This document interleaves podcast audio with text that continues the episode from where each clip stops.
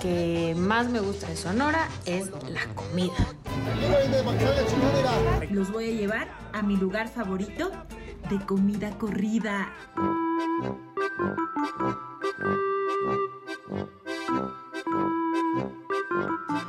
No me supiste contestar. Y yo con mi corazón sobre la mesa. Dije que te iba a esperar.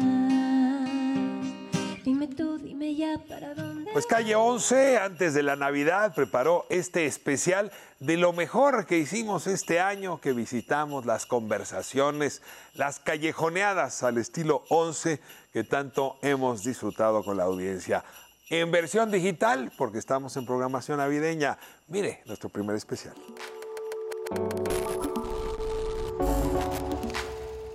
Bueno, pues estamos aquí en Dudantes, muy de buenas, sobre todo Magdala y yo, porque traemos ganas de burlar a nuestra colega. Yo también estoy de buena. A ver, sí tengo que corregir, porque dejé una mala información aquí. Sí. Y eso pasó por dudar de nosotros.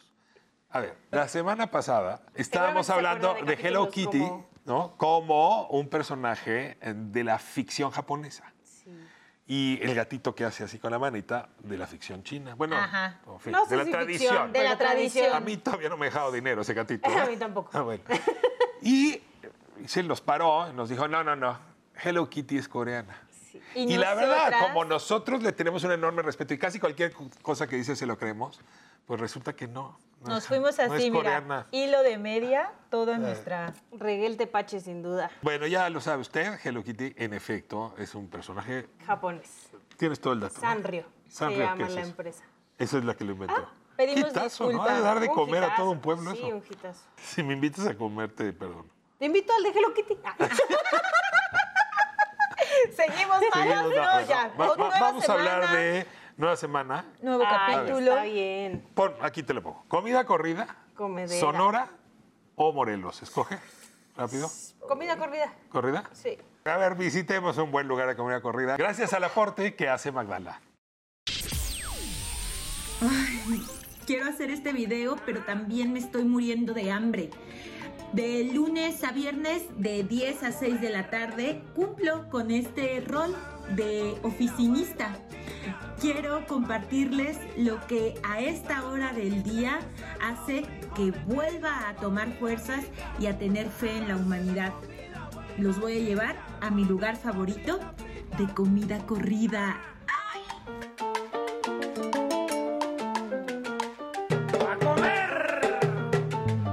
Lo que más me apasiona de, la, de cuando iniciamos el negocio de la comida fue que pretendíamos salir de, la- de los platillos convencionales.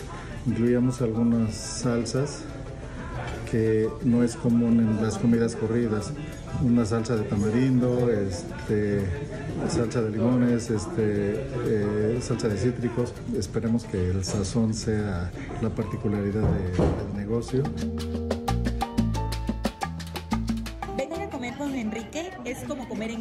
Porque además te permite hacer algunas combinaciones de los platillos, como hoy yo que estoy saludable pero un poquito garnachera.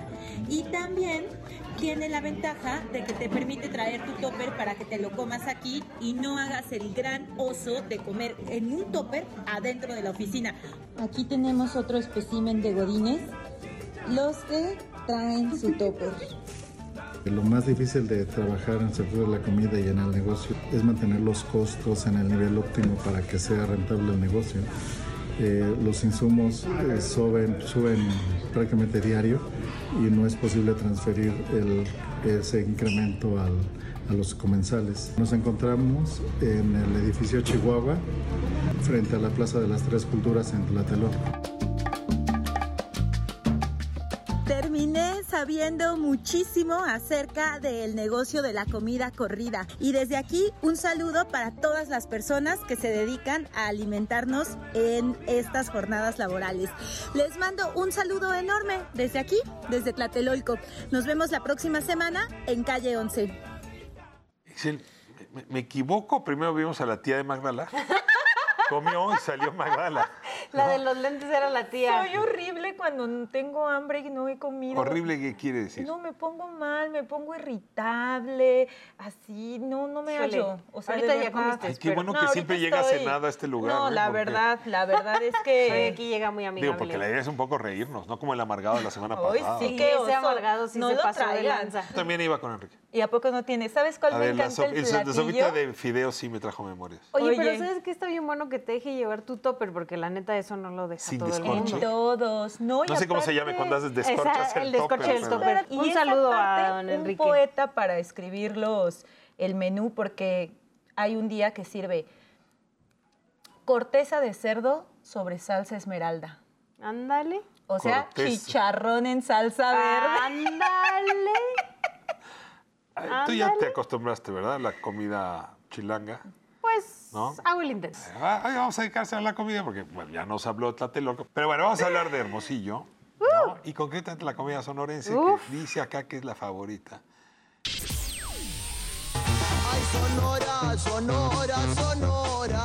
Ya les había contado que lo que más me gusta de Sonora es la comida. Bueno, y sus playas cuando no hace calor. Pero en esta ocasión me di una vueltecita a Hermosillo, Sonora, mi terruño, y me fui a dos de mis lugares favoritos a comer. El Leñador, que es un comedor donde el- lo principal son los tacos de carne asada, los tacos de sirloin, los tacos de tripita, bien dorada por cierto, pero también puedes encontrar muchas otras cosas como las tradicionales chimichangas y, por qué no, siempre acompañado de una cerveza bien helada como debe de ser. Salud, dudantes y dudantas. Otro de mis lugares favoritos que me encanta es La Cura. Empezó como una carretita de mariscos en Hermosillo, Sonora, y ahora es un gran restaurante de mariscos que hacen cosas deliciosas. Mi favorito es el pulpo a la plancha, pero también pueden encontrar tostadas de marlin o tacos de camarón, tacos estilo baja, cosas deliciosas. Les invito de verdad para todas las dudantes y los dudantes que no conocen Sonora, vayan a mi pueblo y si van a mi pueblo visiten estos maravillosos y deliciosos lugares. No, pues sí superó a don Enrique. No, a ver, sí, Qué ¿no? delicia ese pulpito. de- Se lo voy a pedir a Enrique Así, mira, la próxima En semana. mantequillita. Sí Pulpito se asado. come bien. se. Yo pensé que comían carne sobre todo. pero ya No, vi no, que no, también variedad. mucho marisco porque pues todo el lado, un lado de Sonora todo es ¿Y a poco hay pulpo por ahí? Sí, ¿Sí? sí, sí, sí. ¿Y me puede decir qué es eso de la tripita, no sé qué? Ah, es que la tripita ya se llama tripita de leche porque es de las vaquillas y es normalmente las tripas son los intestinos, ¿no? Donde pasa la sí, popo. no. Pero acá es donde Ya lo sabíamos, no tenías que aclararlo. Bueno, pues aquí es donde pasa la lechita. Entonces por eso se Ah. llama tripita de leche. Pues vamos a seguir hablando de comida. A ver, uno va ser. por la vida y siempre hay cecina de Yecapixtla. Ah, sí. En todos los mercados hay cecina todos de lados hay Yecapixtla. sí, Yecapixtla. Y uno busca, ¿y dónde está Yecapixtla? Pero aparte es sinónimo de calidad. O sea, Exacto, cuando si te pones el letrero que dice, dices, ah, esa qué está rica buena. cecina. Pues sí. Ahí te sientas en ese... Pues eh, ah, resulta que existe? Yecapixtla existe. O sea, yo pasé una vez por ahí A ver. y compré cecina. ¿Y sí? De más, porque luego ya no sabía qué hacer con tanta. Y aquí tenemos un aporte ciudadano, justamente, para constatar la existencia de la capital mundial de la De la cecina. este, salada. ¿no? ¿Ensalada o enchilada? Enchilada. Usted dígame. Yo prefiero la enchilada, pero no les cuentes a los de Yecapixtla, por favor. Hola amigos de Calle 11, estamos en Yecapixtla, Morelos, famoso por su rica cecina. Aquí estamos en el convento de San Juan Bautista, una edificación que tiene ya bastante tiempo, es del siglo XVI. Actualmente se encuentra en remodelación, pero se puede dar la convivencia en los hermosos jardines. En Yecapixtla, Morelos, y es algo tradicional. Pues vamos a ver qué encontramos aquí en Yecapixtla, Morelos, de comer, de beber y a ver qué nos encontramos.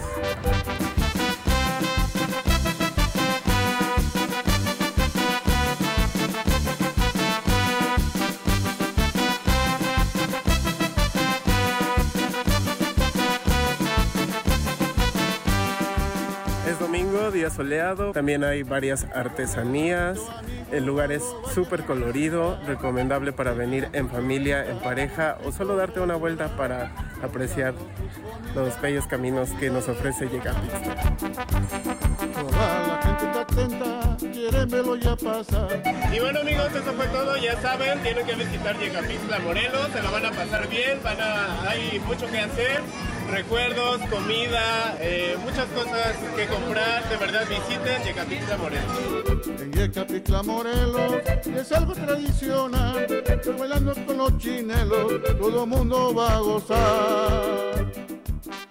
Pues si usted quiere constatar a qué sabe realmente la asesina, tiene que ir a Yecapixtla. Y luego ya puede comparar que si la del puestito de. Que si hiciera, que si no. hiciera o no, ya te Les puedes volver una catadora de asesina. Ahora, la verdad, la asesina es muy buena, pero es como el adornito lo que la hace feliz. Claro, que si el quesito, el aguacatito, los, nopales. nopalitos. En fin, la diversidad culinaria de este país. Hay que. Sonora, Tlatelolco, Yecapixtla. Cada quien vota. Yo le agradezco mucho a la audiencia que nos mande sus videos. Ah, cómo nos divertimos.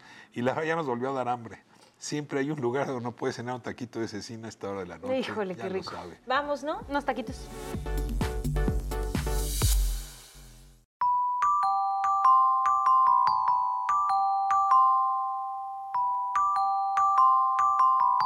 Pues este es uno de los tantos juguetes que nos encontramos ayer aquí en el taller de La Lula con don Alejandro Camacho, que muchas gracias por acompañarnos a Calle 11. Encantado, Ricardo. Como sabes, esta es tu casa, es la casa de todos. Bienvenidos.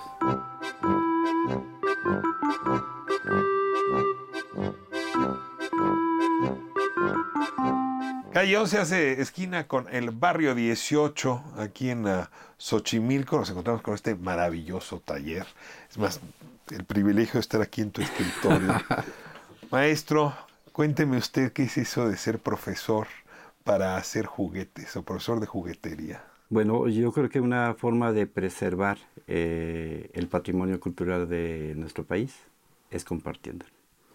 Eh, aprendí en, en- la zona del Totonacapan, en la cumbre Tajín, en donde fuimos invitados a impartir talleres, que dentro de la filosofía totonaca nos dicen que todos nacemos con un don y entonces tenemos que encontrar ese don.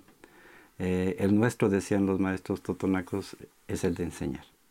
Entonces sigan su camino, sigan enseñando, que eso es para lo que ustedes fueron hechos. Y entonces enseñamos, compartimos. Eh, yo doy clases de manera estructurada, formal, desde el 94 hasta la fecha. Me tocó iniciar Faro Tláhuac en el 2006, en el taller de juguetería, y desde entonces hemos trabajado para, para la Secretaría de Cultura en Faro Tláhuac y en proyectos eh, de tipo comunitario.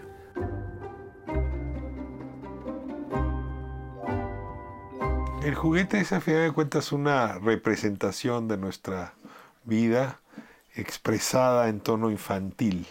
Es correcto. Defíname ese tono infantil, porque ¿cuál es la diferencia entre una escultura y un juguete? Sí, el juguete es, es, es- es ese objeto que nosotros podemos manipular para divertirnos y crear mundos, crear momentos, crear espacios. Eh, el juguete nos permite eso, nos permite llevar nuestra imaginación a, a- a lugares sin límite, ¿no? En donde un pequeño objeto se convierte en la, en la parte fundamental de la historia, ¿no? O sea, no necesita nece- ser muy elaborado, necesitas tener mucha imaginación y los juguetes nos ayudan a eso, a motivar la, la imaginación. Ve aquí juguetes de cartón, decía ya también de dátil, algo de barro, luego madera. ¿Qué otros son los materiales que, que se usan justamente para que el, el juguete sea próximo a la gente y no lo sienta distante? Tan Supongo distante. que es lo que pasa con una escultura, que uno no puede ni tocarla, no tocar, dicen los Eh, museos. Aquí me sale bien es tócame, ¿no? Así es. En el caso del juguete, la, la- la- la función es que debe ser tocado. O sea, no se hacen para estar necesariamente en museos. Hay piezas que se resguardan por diferentes motivos. Pero en general el juguete se elabora para que se pueda jugar.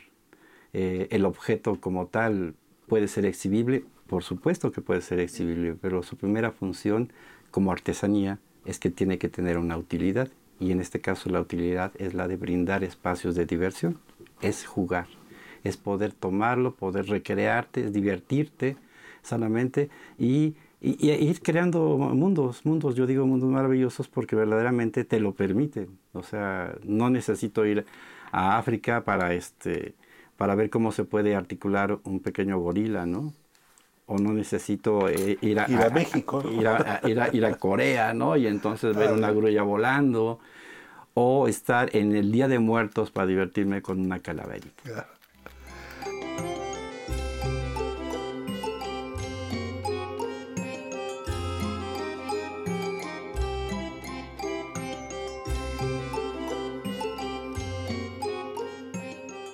Normalmente, bueno, mis maestros, no sé los suyos, me apartaban de los juguetes. No, No, deja de jugar, guárdalos en tu mochila. Usted se dedica a lo contrario, es un profesor de juguetes. Exacto. Abrimos espacios. Yo creo que hay, hay- hay como un espacio de tregua en el taller en donde enseñas juguetes. El espacio de tregua es donde tenemos que hacer, tenemos que tomar, tenemos que construir. No podemos limitar. Eh, el problema de la imaginación y de la creatividad que nos dicen que tenemos que desarrollarla va de la mano con el no toques, no agarres, no, no, no hagas, ¿no? Tienes que hacer lo que yo te digo que hagas. Y no, en este caso la juguetería te obliga a pensar en que tú tienes que encontrar la forma de diversión. Ahora, ¿de quién es el alumno de- del maestro Alejandro? Es decir, ¿es, ¿es un niño, es un joven, es otro artesano, es un curioso? ¿Quién es? Eh, es todo el- toda la gente. Hay niños que vienen a tomar clases Hay de cómo hacer niños- sus propios juguetes. Hay niños que toman su clase, hay jóvenes interesados sobre esto, que es la- la- las formas y los diseños, pero hay muchos adultos que recuerdan te- haber tenido un juguete, pero lo tuvieron y se, de- se deshizo. Y entonces se encuentran la fascinación de poder aprender a hacerlo y lo recrean. construirlo. Claro. Y entonces no hay una edad específica para el juguete. Así como decías tú cuando entraste, la gente le viene a la cabeza una, una- una imagen de un momento de su vida y dice, claro, yo ahí me encontré. Y, y son, son historias que, que vamos encontrando, vamos narrando. Los juguetes son de muchos materiales. La mayor parte de nuestros juguetes son reciclables, reciclados. Los materiales es lo que sobra, así como la palmera, un trozo de, ma- de- de- de- de- de madera eh, que sobró de hacer una puerta, ese sirve para hacer un juguete. ¿no? Y un pedazo de plástico en la actual también lo sirve. A mí me gusta mucho este. Es ¿De Cantinflas? Es un Cantinflas, claro, nos habla de una época. eh, Todo el mundo identificamos a Cantinflas. Y esto se trata de un pedazo de goma con un alambre. Y entonces, pues mira, yo le doy movimiento. Y aquí es donde Se está la creatividad del artesano. O sea, ¿cómo hago para que se mueva como se movía Cantinflas? Fíjese, fíjese, fíjese. Sí, y ahí está la, la fascinación de ese personaje detrás del juguete.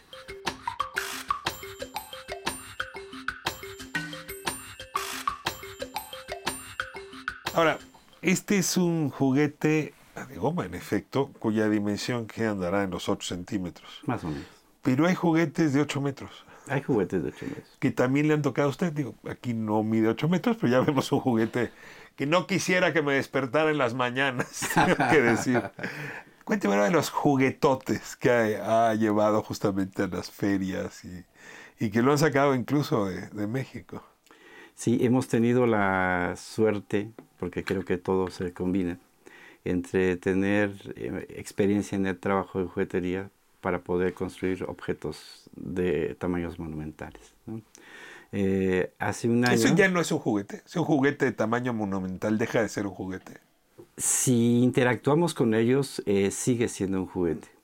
Si generamos un diálogo con las personas, sigue teniendo su función. Eh, tuvimos la experiencia el año pasado que fuimos parte de, un equipo que me pidieron coordinar de, maestros artesanos para construir lo que es la exposición más grande de alebrijes eh, fuera de México, en Estados Unidos. Se instaló en Illinois, eh, está en un parque hermoso, hay muchos parques. En este caso es el Cantini Park. Y todo fue a partir de una idea, de un sueño, de igual de una persona como nosotros, Fernando Ramírez, que estando allá eh, con su organización, el Mexican Cultural Center de Dupech, dijo, quiero tener una exposición como la que se hace en México. Y entonces vinieron aquí a la casa vieron nuestros objetos y dijeron, eso es lo que quiero. ¿De qué tamaño son esas piezas? Esas piezas, el, el- el promedio mínimo eran 4 metros, entonces algunos alcanzaron 4 Y metros. están cinco diseñados para aguantar en la intemperie. O sea, uno los puede visitar ahí en el parque de Dupeche.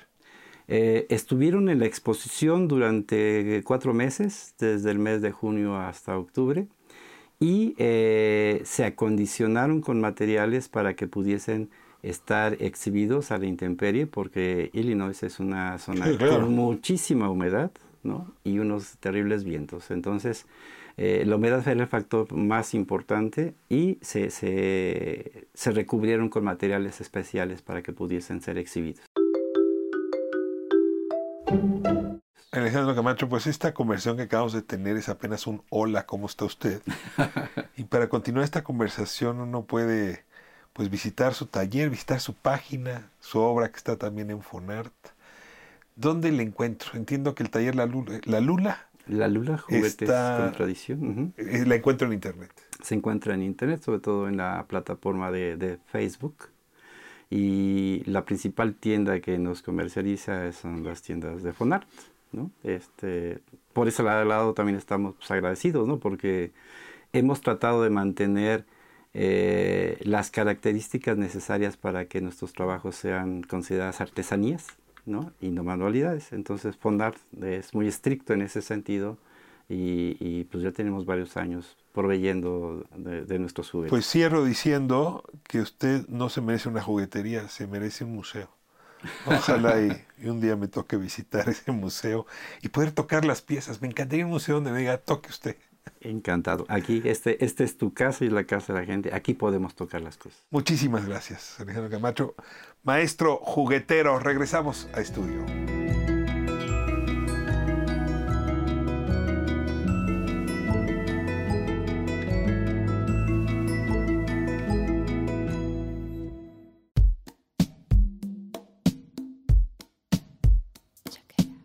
Amigas, amigos, amigues, hoy en Calle 11, Madame Recamier, con su voz, una guitarra, nada más. No se la pierdan, round one. Round Quería llegar con flores a tu puerta.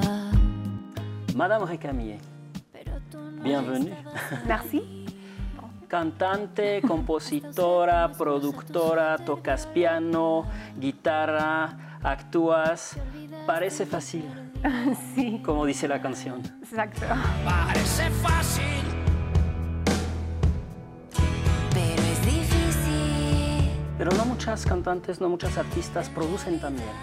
O sea, ¿te gusta como ahí atrás hacer la cocina? Sí. Sí, me encanta. De hecho, yo empecé haciendo música de esa manera. O sea, sí empecé a tocar la guitarra y a hacer mis canciones y todo, que eso es algo que siempre he llevado como en la- muy en el fondo. Pero teníamos una compu en la casa y en la escuela yo tenía un amigo que tenía esos discos como que se podían instalar. Y me acuerdo que instalé el Reason en esa época y era como puros cables y cintes. Y, y en esa época que empezaba el YouTube, este, estaba una ah, un video de Imogen Heap, que es una mujer inglesa que ha trabajado mucho como productora y ella fue como mi influencia. Yo decía, ¿cuántos años tiene ella? 30. Yo cuando tenga 30 tengo que estar como ella, haciendo música así.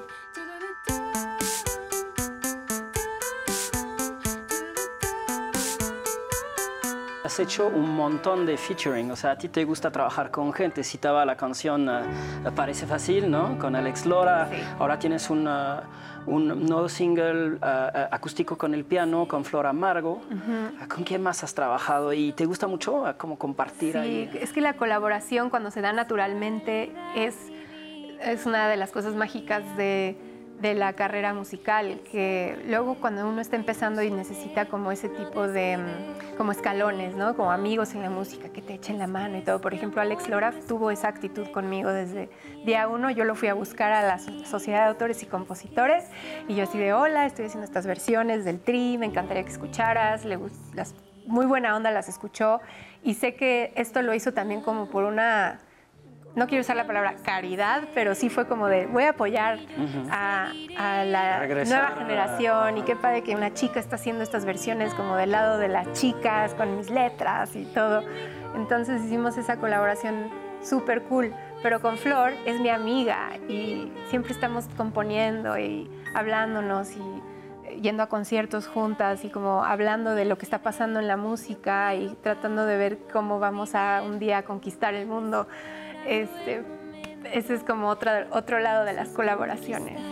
Puede estar bien, puede estar mal, no lo sabré. Bueno, creo que a usted le habrá tocado más de una ocasión estar con amigos, estar en el trabajo, estar con los hijos, en fin, con los amigos, y que no estén, ¿no? O están en el teléfono, o están pensando en otra cosa, o no nos escuchamos. o- Y esta necesidad como regresar a darle la plenitud a la mente es una lucha bastante complicada del siglo XXI, lo que en inglés ah, se llama mindfulness. Y bueno, pues hoy tengo a Doug Tree, él es ah, un monje justamente que viene cultivando y que pertenece a una comunidad que cultiva el mindfulness. Me da muchísimo gusto, tenerla aquí. Duc Tri quiere decir Virtud, la palabra duc en vietnamita significa virtud, la palabra tri significa sabiduría. A ver, un mexicano que nos va a hablar de una tradición vietnamita que está localizada en Francia y que es monje. Nos despierta todas las preguntas del mundo, pero no me voy a perder todavía por ahí. Antes explíqueme qué es mindfulness. Bueno, nosotros traducimos la palabra mindfulness como atención plena o plena conciencia. Y es la capacidad de estar plenamente presentes en el momento presente, de tal manera que sabemos qué es lo que está sucediendo dentro de nosotros y a nuestro alrededor. Y de esta manera podemos responder de la mejor manera posible a cualquier situación que se esté presentando. Cuando estamos enojados o cuando estamos bajo la influencia de una emoción fuerte, nuestra mente no está clara. Entonces nosotros primero tomamos cuidado de cualquier eh, emoción, cualquier sentimiento que esté sucediendo dentro de nosotros y esto aporta claridad a nuestra mente. Ya no estamos dominados por una emoción, controlados por el enojo. Estás hablando de lo que me pasó el sábado, que tuve un problema de vecinos y no me lo pude quitar hasta el martes. Y cuando por fin me quité esa emoción, me inventé otra. ¿Puedo controlar a esos, dice, dice mi mujer, a esas ardillas que tengo en la cabeza? Bueno, nosotros utilizamos una palabra diferente, no decimos controlar, decimos tomar buen cuidado, de controlar, ejercer un control. Más bien eh, en nuestra tradición es muy presente la energía de la amabilidad, de la ternura, de la calma. Entonces en este sentido es más, más acorde con nuestra tradición tomar buen cuidado de, tomar buen cuidado de las cosas. Empezó esta tradición en el budismo zen vietnamita. ¿Qué es el budismo zen vietnamita? ¿Cómo se distingue del japonés? ¿Y quién fue Thich Nhat Hanh? Sí, la tradición eh, en la que mi maestro se formó es el budismo zen que florece en Vietnam. Y mm, nuestro maestro, bueno, él se dio cuenta desde muy temprana edad que el budismo en su tierra estaba, digamos, oxidándose, que ya no estaba vivo en la sociedad, sino que estaba restringido al templo y pues no era posible durante la guerra estar en una situación donde la gente está sufriendo, donde hay bombas cayendo.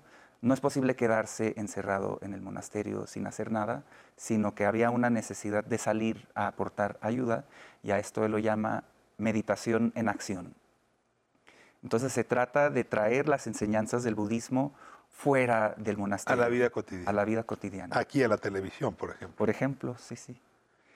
Y es así como nace esto que él bautiza como el budismo comprometido, budismo aplicado a la vida cotidiana. Y yo te dijera, el principal traba- la principal herramienta para la plena conciencia es la meditación. Sí, nosotros le llamamos meditación de plena conciencia. Y la principal, nuestro mejor amigo o nuestra principal ancla con el momento presente para nosotros es nuestra respiración. Eh, nos recordamos constantemente a nosotros mismos poner atención a nuestra respiración, regresar a nuestra respiración. Y eso es lo que nos establece de nuevo en nuestro cuerpo y en el momento presente. El, el flujo de la vida se siente en la respiración. Así es. Y a partir de la escucha de la respiración se, se puede clarificar la mente. ¿Qué, qué- cómo? Digo, estamos en televisión, es un poco difícil, pero Bueno, ¿cómo es es ese paso de arrancar la meditación justamente con la respiración y de ahí proceder a, a clari- clarificar, que es un poco la idea del agua, ¿no? Sí. El agua deja de estar turbia y se vuelve transparente. Exactamente. Mira, te puedo poner un ejemplo. Cuando uno está enojado en nuestra práctica, nosotros no evadimos el enojo, no lo reprimimos, sino que practicamos conectar nuestra respiración Inspiro y soy plenamente consciente de mi enojo. Expiro y tomo buen cuidado de mi enojo. Como una mamá que toma buen cuidado de su bebé cuando el bebé llora, es esta la misma energía que nosotros generamos dentro de nosotros mismos para tomar cuidado de otra parte de nosotros. El enojo es parte de nosotros. No tenemos por qué cortarlo, no tenemos por qué evadirlo. Ponemos toda nuestra atención en el enojo y esta atención ya aporta consigo esta energía de sanación. Antes de que la mamá le cambie el pañal al bebé o, o cualquier sea el motivo por el que el bebé llora, esta energía de poner toda la atención y todo el cuidado ya empieza a calmar a este bebé. ¿Qué otras emociones requerirían de ese cuidado? Todas las emociones. Pasamos por ansiedad, por desesperación, por miedo, tristeza, incluso euforia, ¿no? Cualquier emoción que es fuerte dentro de nosotros hasta cierto punto controla nuestra acción si no somos plenamente conscientes. Cualquier emoción que trastorna nuestro transcurrir. Sí, sí, sí. El trastorno sería un síntoma de que tenemos que tener cuidado. Sí, el, el notar que algo está sucediendo dentro de nosotros. Ahora, ahí todavía estoy en la fase contemplativa. Sí. Lo decías, es, esa, eh, esto tiene que ver también con la acción. O sea, es contemplación para la acción. Sí. Cuando respiro, yo, yo llevo el aire hacia adentro, pero luego exhalo y en eso tengo que conectar con el afuera. Cuenta un poco cómo es la reflexión hacia ese compromiso en época de guerra o en época de polarización, en época de tensiones, de la familia, del vecindario, del país, del mundo. Sí. Bueno, mira, por ejemplo, hay muchas personas que piensan que para hacer cambios en la sociedad, activistas sobre todo, que piensan que para hacer cambios en la sociedad es necesario enojarse o indignarse, o hacemos mucho uso de la energía del enojo. La para ira, luchar. ¿no? la ira. sobrevaloración de la ira. Sí, para luchar en contra de la injusticia, que es algo que yo creo que es muy normal, el, el indignarse o el odiar la injusticia. ¿no? Entonces normalmente hacemos uso de la energía del odio y del enojo y de la ira para tratar de hacer cambios en la sociedad. Sin embargo, pues cuando estamos enojados no estamos lúcidos. Y lo que hacemos, lo que hagamos, lo que digamos, puede causar mucho sufrimiento para nosotros mismos y para las personas que amamos, incluso para la causa que tratamos de defender. Es por eso que es más seguro, es más conveniente hacer, hacer uso de otro tipo de energía que es más segura, que en este caso puede ser la energía de la compasión, la energía del amor, la energía de la comprensión. Entonces, antes de actuar, nosotros no nos deshacemos del enojo, respiramos con el enojo, lo abrazamos y ahí ocurre una transformación. Una vez que logramos transformar ese enojo, todo lo que queda es comprensión. Y entonces la acción que vamos a tener es muy diferente, no es la misma. Mira corte, pero déjame cerrar con un ah, trabajo eh, etimológico. Compasión quiere decir pasión con el otro. Sí, sí, sí. O sea, no, no es una actitud contemplativa, es activa. Eh, Tique, vamos a, a corte. Me- Ya me quedé pensando en las preguntas que me tocan para la siguiente eh, sesión. Le agradezco muchísimo. Eh, regresamos un momento.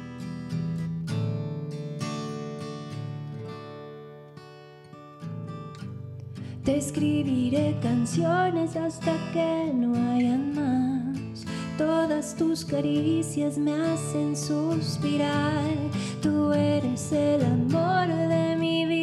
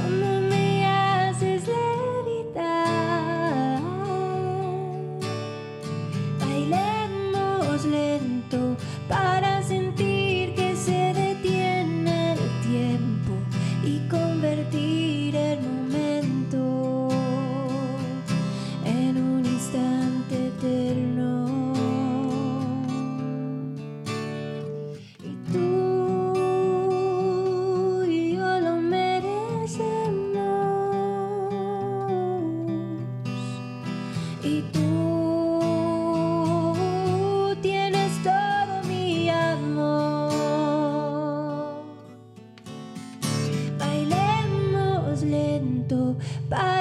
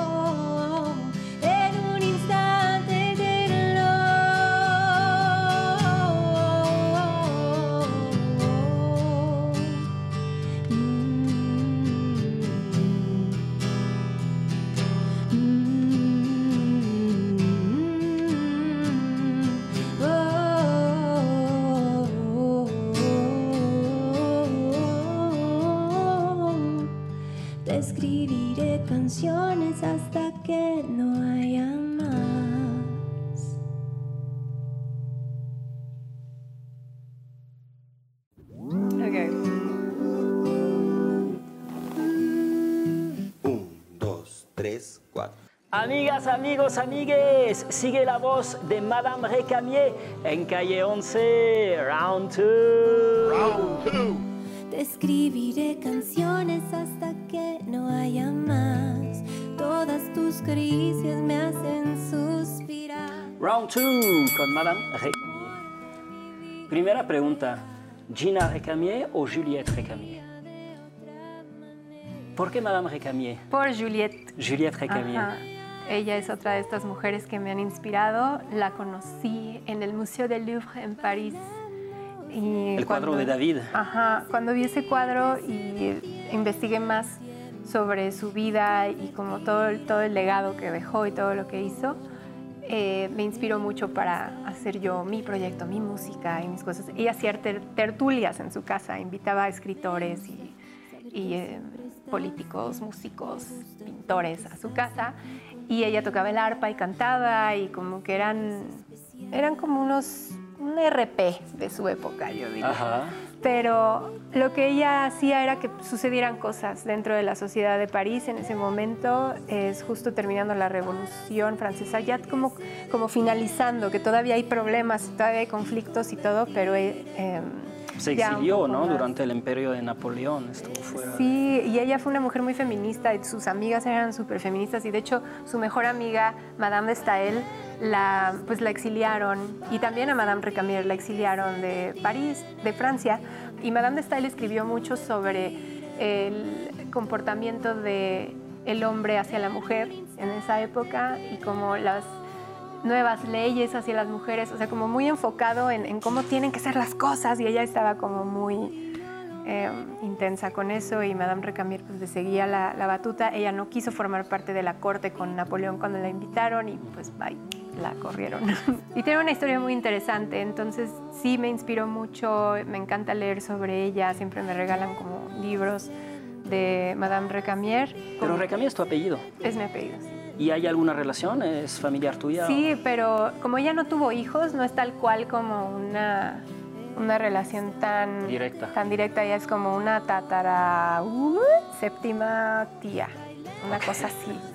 Ajá, pero es más como ese, ese legado suyo de, de querer estar y juntar gente y crear comunidad y, y ser sencilla, porque en esa época también, eso era algo que ella dejó también mucha gente escribía sobre ella que todas las mujeres tenían como sus joyas y todo, y ella era como de que vestido blanco y nada de maquillaje ni nada, era como muy... Cierta idea de la elegancia. Era como también influencer de su época. Sí.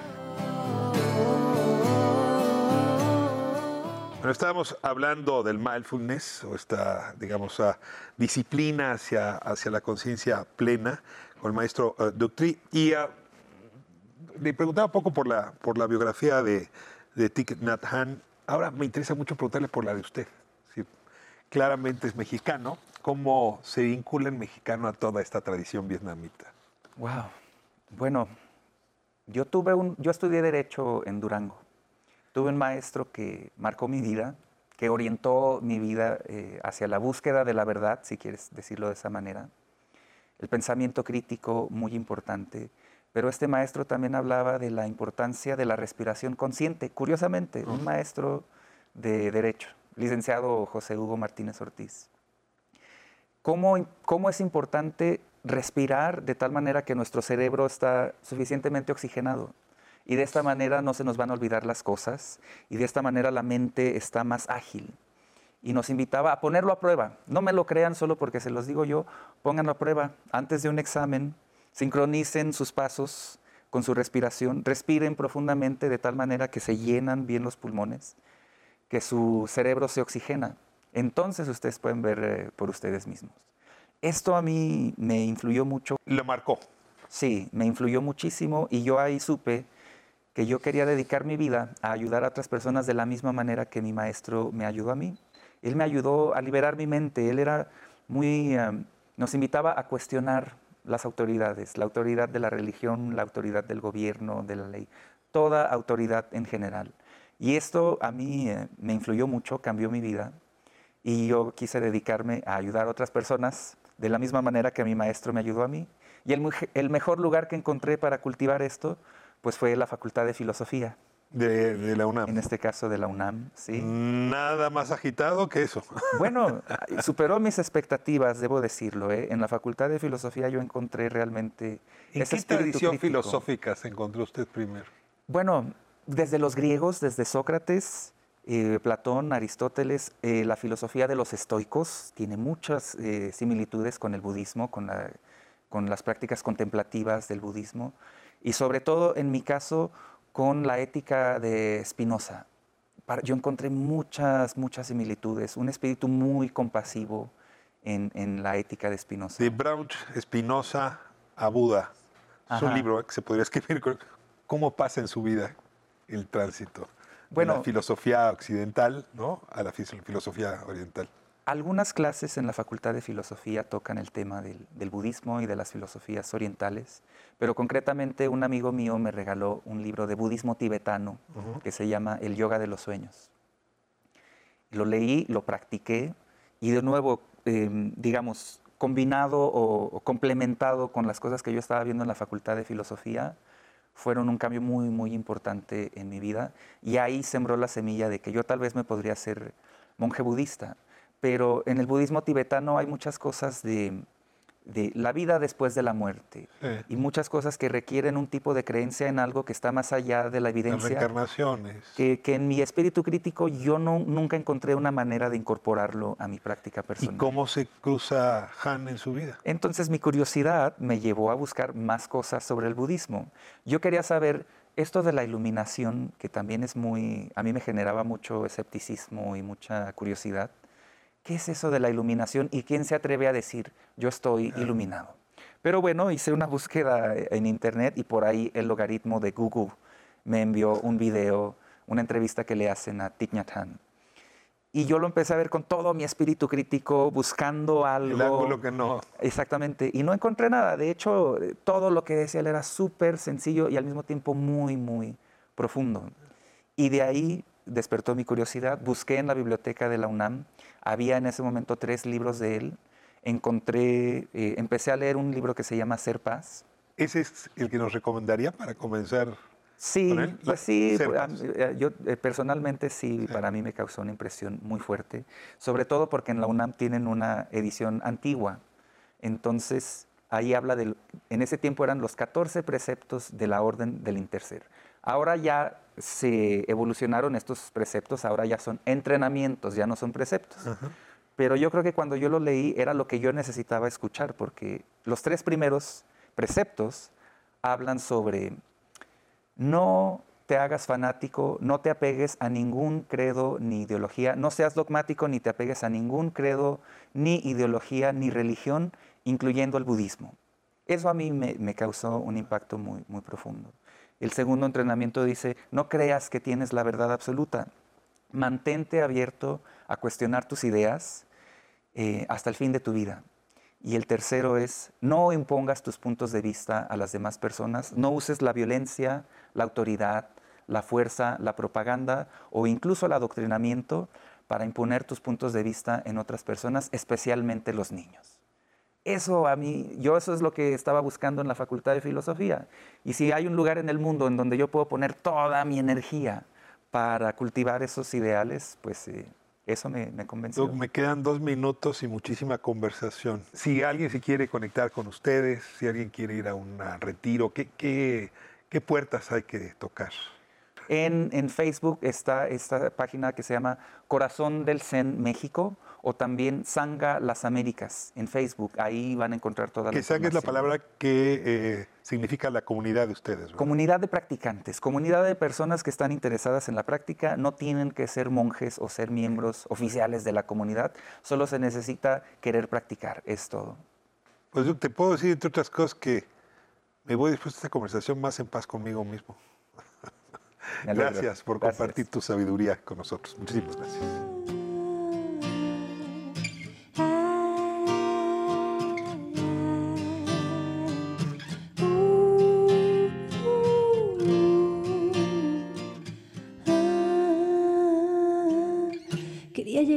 Flores a tu puerta, pero tú no estabas ahí. Hasta usé como excusa tu suéter violeta que olvidaste en mi jardín. Esa noche que hablamos bajo luna llena, no me supiste contestar. Y yo con mi corazón sobre la mesa dije que te iba a esperar. Dime tú, dime ya para dónde vamos. Que no sé descifrar si ya somos algo. Fui tu amiga, tu amor, eso ya lo intentamos.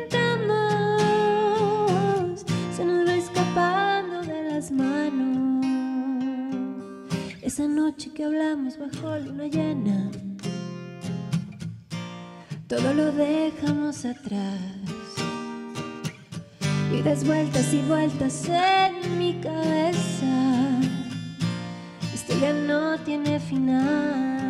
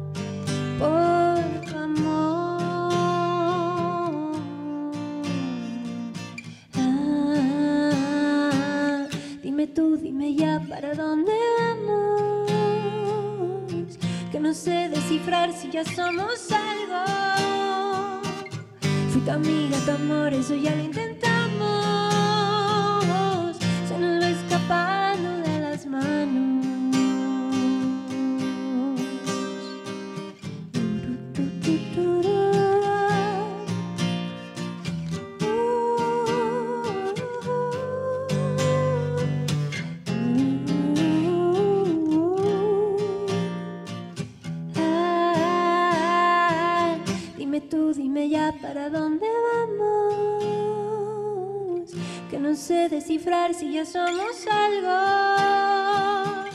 Fui tu amor, mi amor. Eso ya lo intentamos. Quizás es mejor